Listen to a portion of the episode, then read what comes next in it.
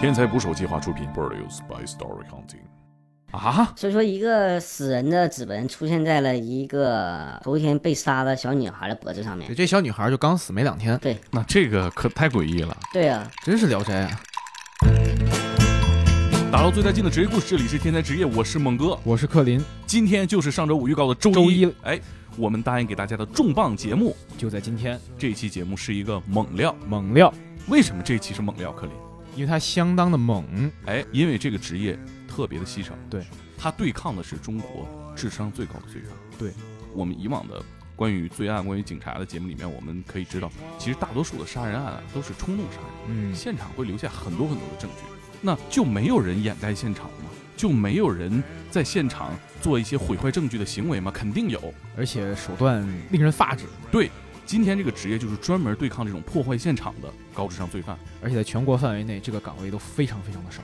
他们就是痕迹检验师。这位痕迹检验师就是《天才捕手计划》踏雪寻痕系列的作者刘神隐。嗯，本期节目我们就请来了痕迹检验师刘神隐和踏雪寻痕系列的编辑郭亏，嗯一起给我们讲讲这个系列十五万字故事里面最精华的一个小时。其实他讲这些故事，其实还是有所顾虑的。他本来是拒绝的， 但是软磨硬泡、生拉硬拽、威逼利诱，三下五除二，我们就拽着他给他录了。可能我们听不到他真实的声音。呃，对，因为我们做了一些处理，嗯，嗯、因为这个工作对隐私的保护的要求也比较高。对，他这一期讲的两个案子，我觉得就特别有代表性，非常绝。都是尘土中的案件。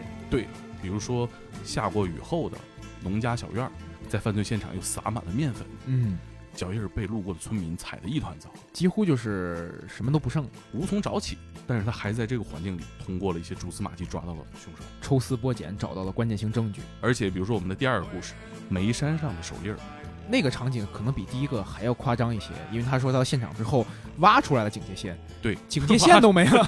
挖出来的警戒线。对，然后现场呢，你想象一个煤山，啊不光是地上没有任何的有价值的线索， 嗯，而且空气中都布满了灰尘。